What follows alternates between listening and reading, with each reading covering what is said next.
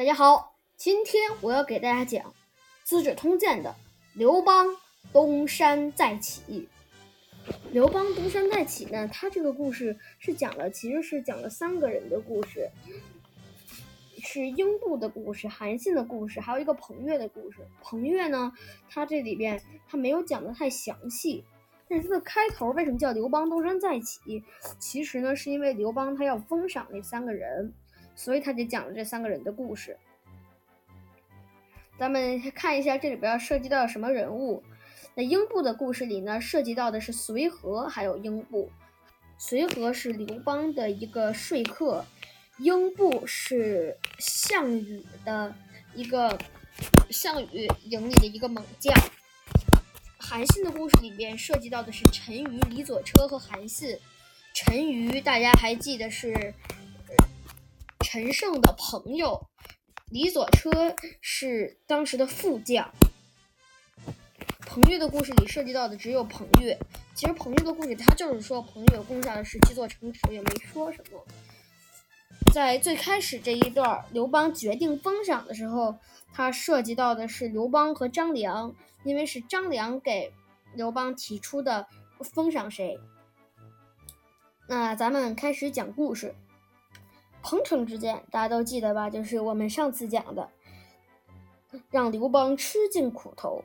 幸运的是，他从项羽的霸王枪下逃了出来，也算是死里逃生，找到了落脚的地方。之后，刘邦打起精神，打算东山再起。他把被打散的士兵们召集起来，再加上从关中征来的兵，总算凑齐了十万人。这天，他对大臣们说：“想打败项羽，需要召集一些既可靠又有本事的人才。为此，我愿意把函谷关以东的地方拿出来，赏给所有有才干的人。你们认为谁配得上这样的封赏呢？”我有三个合适的人选。张良说：“第一个是韩信，他能够独当一面，是个不可多得的将才。第二个人是彭越，他一直举兵反抗项羽，容易拉拢过来。第三个人是九江王英布，他虽然在为项羽卖命，但据我所知。”他和项羽之间并不和睦，我们可以找人先去说服他。只是英布这个人非常的固执，得找个可靠的说客才能成功。这里是我们的原文，我们讲一下。汉王问群臣曰：“吾欲捐关以东，等弃之，谁可与共攻者？”张良曰：“九江王布，除鸟将，与项王有隙。彭越与其反梁地，此两人可及时。而汉王之将，如韩信可属大事，当一面。即损捐之，捐此三人，则楚可破矣。”汉王问群臣曰。就是约，就是说的意思。汉王问群臣，他说：“吾欲捐关以东。”他这个“捐”指的是函谷关，他捐关的指的是函谷关。捐呢，指的是封赏，不是指的是捐出去。等弃之，那我把这个函谷关的地方我都放弃了。那谁可与公者呢？那你们看看谁可以与我共同建立功业呀？张良曰：“九江王布，就是英布，除鸟将，就是他是一员猛将，与项王有隙。这个隙是指的是心理上的一些缝隙，说白了也就是矛盾。彭越与其反梁。”然后彭越呢，正在和齐国联合起来，在梁地一起反抗楚国。此两人可及时的，也就是说，这两个人都可以及时的利用起来。而汉王之将，夺韩信可属大事。只有韩信呢，能托付大事，当一面就是独当一面的意思。给予捐之，捐此三人，则楚可破也。如果大王要是能把这关东的地方封赏给这三个人，那么楚国就可以打败了。好了，我们的原文讲完了，继续讲故事。派谁去说服英布呢？刘邦正在为难，随和站出来主动请缨，要去说服英布。刘邦非常高兴，立即派他出发。随和还真有些本事，他到了英布的军营之后，英布根本不愿意接见他。随和并不气馁。而是把楚汉的形势分析了好一套，好话赖话说了一几箩筐，最后又把刘邦要给英布封地的事儿说了，英布这才勉强答应。但是他还不敢明目张胆地反抗项羽，只答应暗中帮助刘邦。随和觉得英布的态度一点也不坚决，便想出个主意。这天。他听说楚国的使者来请英布出兵支援西楚霸王，此时他正在营帐中督促英布发兵救援。他突然的闯进营帐，对使者说：“英布将军已经归顺汉王刘邦了，你们说什么也没用，赶紧走吧。”使者大吃一惊，英布吓得脸色苍白，语无伦次的说：“呃，没有，不，不，不是你，你。”你我可没说谎，汉王还要把还要给您封地呢，难道您忘了吗？随和故意提高嗓门。唉，原来英布是个叛徒啊！我去告诉楚王。使者撇撇嘴，转身就要离开。这时，随和悄悄对英布说：“如果他们把这件事告诉了项羽，你就活不成了。还是赶快行动吧。”英布被逼无奈，只好把那几个使者杀了。项羽得到消息以后，派兵攻打英布。战争打了好几个月，英布实在坚持不住了，只好跟着随和去投奔刘邦，成了刘邦部下的一名大将军。说完英布，下面啊该说说大将军韩信了。大家还记得胯下之辱吗？那个就是韩信刚被变拜为上将的那一段。现在呢，大家看看他立的什么功劳？自从得到刘邦重用以后，韩信的军事才能逐渐显露出来了。有一次，韩信奉命去攻打赵国，赵王和他的亲信，嗯，安军陈余得到消息以后，集结了二十万大军，准备在井陉口迎战韩信。这时，赵王部下有个叫李左车的，对陈馀说：“这次韩信来势汹汹，我们必须提早做好准备。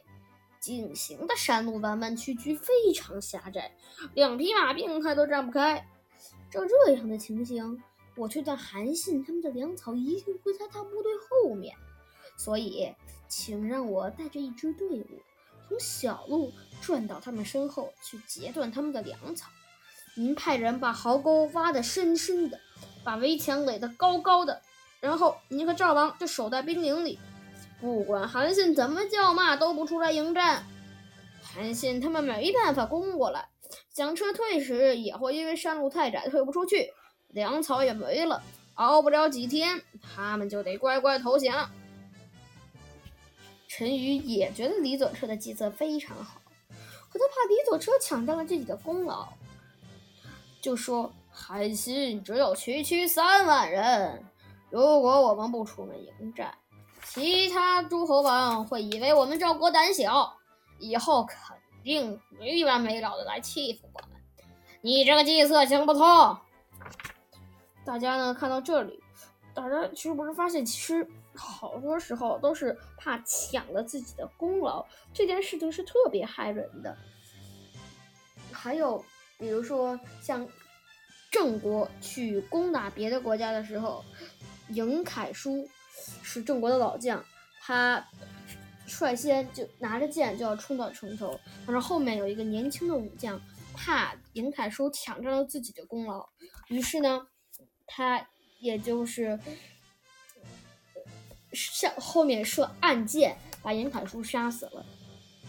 所以这个功劳这件事呢，我认为呢，不能说是谁图的计策就只封赏谁，就是否则的话，大家难免会出现这种事。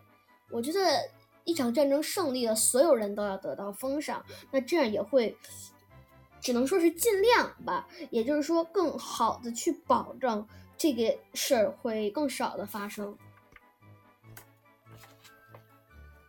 韩信知道后啊，欣喜若狂，立即发兵出发，在距离井陉口三十里的一条小河边驻扎下来。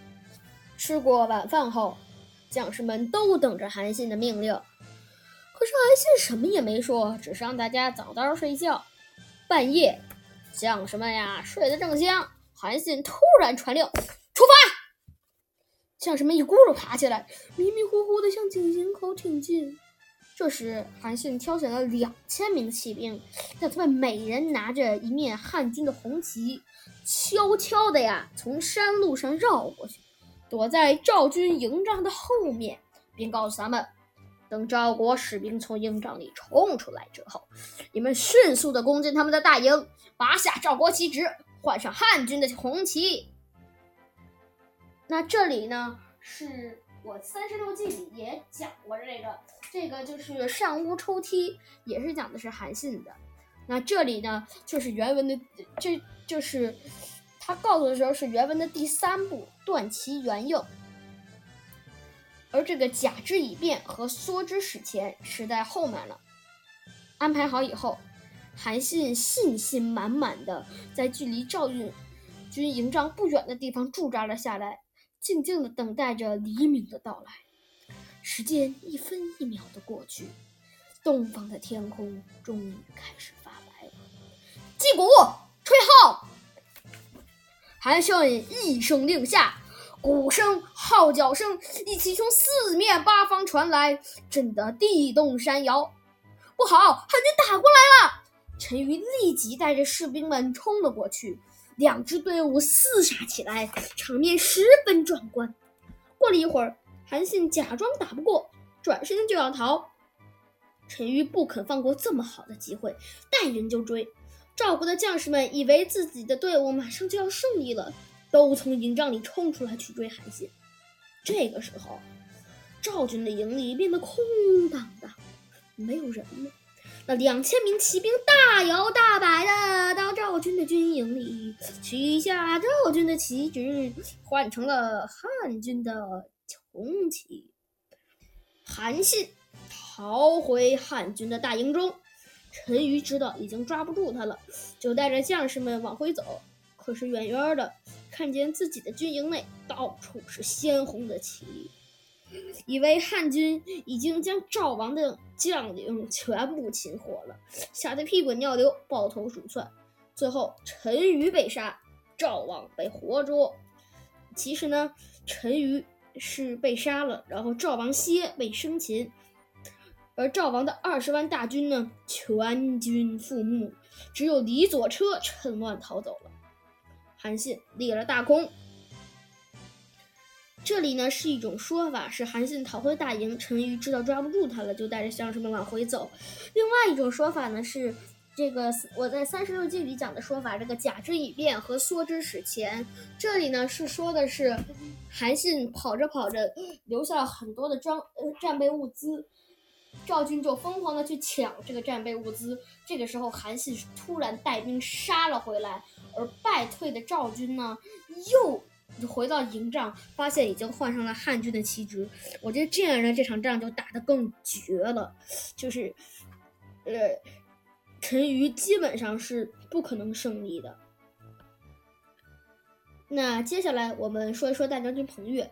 大将军彭越呢，他也不含糊，一连呀攻下了十七座城池，使汉军士气大振。刘邦在这些将士们的帮助下，一路南征北战，汉军的势力就像火苗一样越来越旺，项羽的心头的压力也随之越来越大。好了，我们今天的《资治通鉴》就先讲到这里。在韩信的刚才这一个精彩的占领中，很多后人呢都有各种的评价，比如说有人说是上屋抽梯，是在三十六计里的原文的意思；也有人说管这个叫背水一战。那这个到底是什么意思呢？上屋抽梯，它指的是假之以变，缩之使前，断其原应，陷之死地，欲读未不当也。而背水一战呢，是说韩信当时是叫一路骑兵在绵曼河畔布阵，然后呢，韩军去厮韩信去厮杀的时候，撤回来，再与那个绵曼河畔的军队汇合，再回去杀。而这个时候呢，军队因为最后背后就是水吧，要是撤退的话，他就直接掉进水里淹死了。所以军队爆发出强大的战斗力，把陈馀的军队。这个打败了，这也是一种说法。好了，我们今天的《资治通鉴》就先讲到这里，下一次我们讲垓下之战。好了，再见。